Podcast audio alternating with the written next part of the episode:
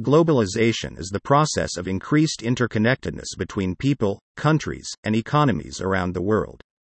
It is a phenomenon that has been occurring throughout history, but has been particularly prominent in the late 20th and early 21st centuries. This period of globalization has been marked by technological advancements, increased international trade, and the rise of multinational corporations, all of which have had a profound impact on global economies, societies, and cultures. The late 20th century saw a dramatic increase in the speed and ease of global communication, facilitated by the development of the Internet and other digital technologies. This allowed for the rapid spread of information, enabling global connections and communication between individuals, businesses, and governments.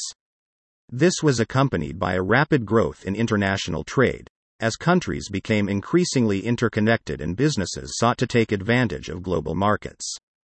This period also saw the emergence of multinational corporations, which sought to expand their operations and influence around the world. The effects of globalization have been both positive and negative. On the one hand, it has allowed for increased economic growth, as countries have been able to take advantage of global markets and access new technologies. It has also enabled businesses to expand their operations and reach new customers, creating jobs and stimulating economic growth. On the other hand, globalization has led to increased inequality between countries, as some countries have been able to take advantage of global markets while others have been left behind. It has also been linked to environmental degradation, as multinational corporations have been able to exploit natural resources without regard for the long term consequences.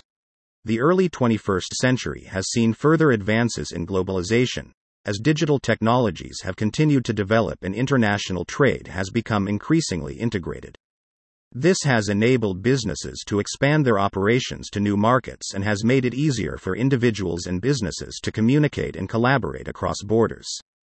At the same time, it has also led to increased economic inequality, as some countries have been able to take advantage of global markets while others have been left behind. Globalization has had a profound impact on the world in the late 20th and early 21st centuries.